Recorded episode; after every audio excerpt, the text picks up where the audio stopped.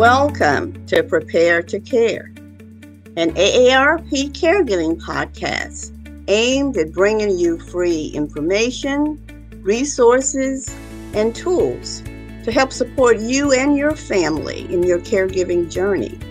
I am your host, Charlene James. As more people are getting vaccinated against COVID 19 and are starting to socialize and venture out Caregivers who look after someone suffering from with Alzheimer's and other dementias are facing a new reality. Isolation that resulted from this pandemic may have had a detrimental impact on our loved ones living with dementia. And in some cases, the disease has progressed a lot faster than it would have normally done so. What can caregivers do to ease their loved ones' pain? Are there resources available? Here to talk about Alzheimer's, dementia, and help for caregivers is Rebecca Axline. She is the supervisory clinical social worker at Houston's Methodist NANCE National Alzheimer's Center. Rebecca, thank you for joining us. Thank you for having me. It's a pleasure to be here. Let's begin. Tell us about the Houston Methodist Nance National Alzheimer's Center. That is a mouthful, isn't it? It is. It, it's a center, as many are across the country, that provides comprehensive and diagnostic evaluation and treatment for individuals living with Alzheimer's and other memory disorders. It's an outpatient clinical service dedicated to care and research for individuals with memory problems and to support their families. Our spokesperson, Jim Nance, and his wife, Courtney, provide ongoing support for this mission to honor in honor of his father. Our center includes neurologists, nurses, social workers, researchers, neuropsychologists, and support staff, and they together will provide the mission and comprehensive program that you're talking about. Okay. Um, I'll ask you a quick follow up question. So, how can you access services at the center? As in many centers, you call a central number, which is a ref- referral number, and you request information, and someone will follow back with you with what's needed. Oftentimes, it's a referral from your primary care doctor um, and necessary medical records. And then there's a few other questionnaires that the doctors like to have before you see them for the first time. Some questions about behaviors and maybe some concerns that you have. Um, they have a battery of, of paperwork that's done. And then, of course, any legal documentation like releases, HIPAA, Privacy Act, so you know who in the mm-hmm. family we you want us to share the information with, and if there's any legal documents like medical power of attorneys, financial power of attorneys, those kinds of things. We know that Alzheimer's is just one disease uh, as a part of the field of dementia. So, can you differentiate the two so that there's clarity on um, what Alzheimer's disease is versus any other related dementia? It is confusing. I can see that. It's a great question. Mm-hmm. You know, a helpful way I think is is is thinking about this dis- difference is to consider a large kind of golf size umbrella. We call that dementia.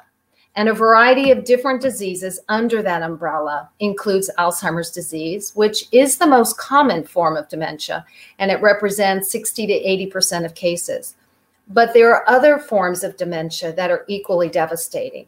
Many of these are frontal temporal dementia, vascular dementia, Lewy body dementia. And there's even a condition called mixed dementia, where one or more of them are happening at the same time. And then there's also what you might have often heard of, many of our listeners might have heard of, called mild cognitive impairment. Mm-hmm. And it's when people have milder symptoms and they don't really mi- uh, make the threshold for dementia. And it may stay right at that place or it may progress into dementia. But I'll tell you what one caregiver said to me. She said, There is nothing mild about mild cognitive impairment all of these forms of cognitive change are so overwhelming, just like you said, and affect individuals and families. Mm-hmm. So, what should caregivers look for? What are some typical signs um, of one having Alzheimer's or um, any other related dementia? You know, it's often said that the people who recognize the changes are not you, but the people around you. And quite honestly, people who are still working, their mm-hmm. coworkers, their their um, people that they work with often see the changes.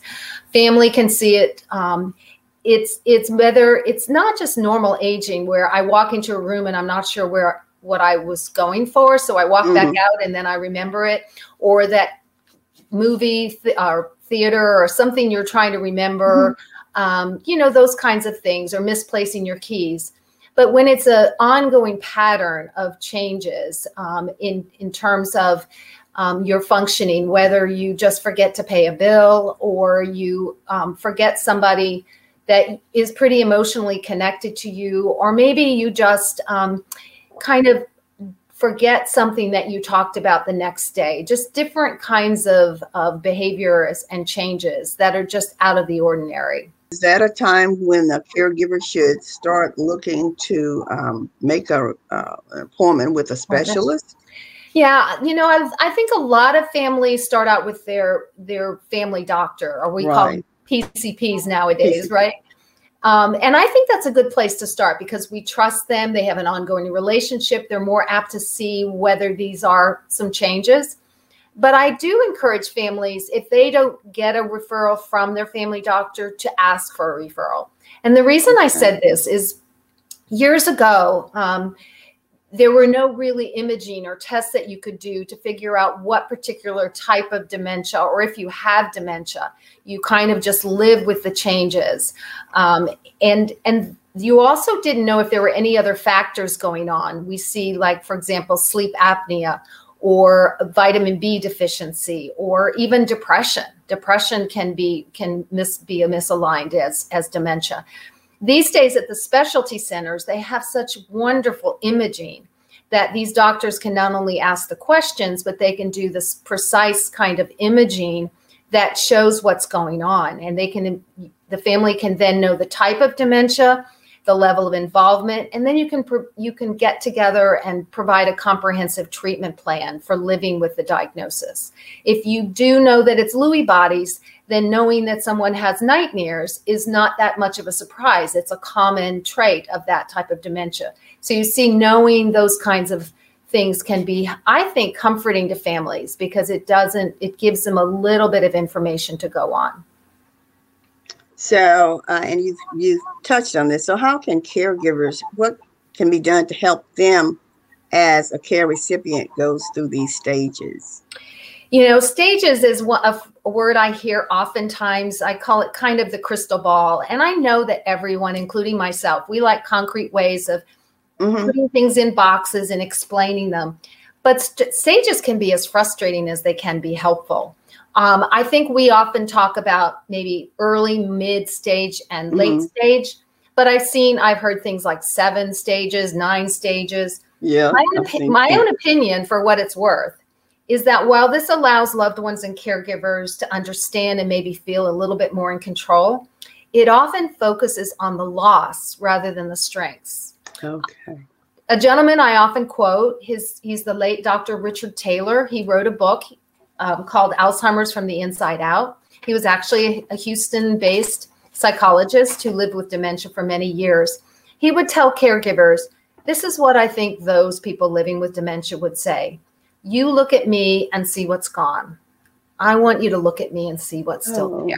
That's powerful, right? It is. That is. Yeah. That is. So yeah. I think caregivers can educate themselves into the common behaviors, like I was talking about, mm-hmm. um, of the early, middle, and late stages by but being open to the uniqueness of their loved one and really still call looking at resilience emotional memory picking your battles i think caregivers really need to validate their own grief. You know every time that loved one doesn't recognize you or says the same thing over and over and over again to me that's just an ambush of grief. And if i can't validate my own grief then i kind of get stuck and frozen and I can't move forward to do something mm-hmm. creative to be in the moment with my loved one. Mm-hmm. Those are very important points. You mm-hmm. know, it's like there's no one way. Right, to, right, to right. Serve the care recipient. Right. Um, so I think that's very important is really recognizing everybody's individuality. mm-hmm. and stuff. Mm-hmm. Um, what advice would you give caregivers maneuvering through this journey? Mm. What would you like to leave them with one bit of important advice? You know, um, I, I I remind caregivers their loved ones doing the best they can. It's up to us to change. It's a paradigm shift. And as long as we continue to do the same things we've done over and over again, we're going to be frustrated, angry, sad all the time. If we can be open to connecting to others, getting the support we need, learning from others in the best way we do it, whether together or individually, and then we can be in the moment with our loved ones to i call it making to continue and make moments each memory, each time we're with loved ones, we can continue to make moments. They're different than we thought they were going to be, mm-hmm. but that doesn't mean they can't still be full of joy, right? Right. That's so important. Uh, now we know about your center based on what you told us this mm-hmm. afternoon. Where are some other um, what are some other resources that are available for caregivers? You know, there are multiple resources. And again, back to what I said about the unique type of dementia that your loved one has. Certainly, the Alzheimer's Association is a comprehensive wealth of all types mm-hmm. of different dementia. But there are specific organizations like the Lewy Body Dementia Association, mm-hmm. the Association of Frontotemporal Dementia, Houston Area Parkinson Society, American Stroke Association. And then there's local dementia specialists and so many programs, whether they're day programs or gatherings or different things. Again, depending on where your loved one is at this moment and what kinds of things you need. But reaching out and starting to learn into one resource will get you to ne- ne- to the next one because we all like to share and network with each other and so once you meet somebody they're probably going to suggest another place that I know as a resource right yeah that is so true well rebecca thank you so much for joining us sure. and be well Thank, Thank you. you. you Bye. The Alzheimer's Association has a 24 7 hotline to answer your questions whenever you have them.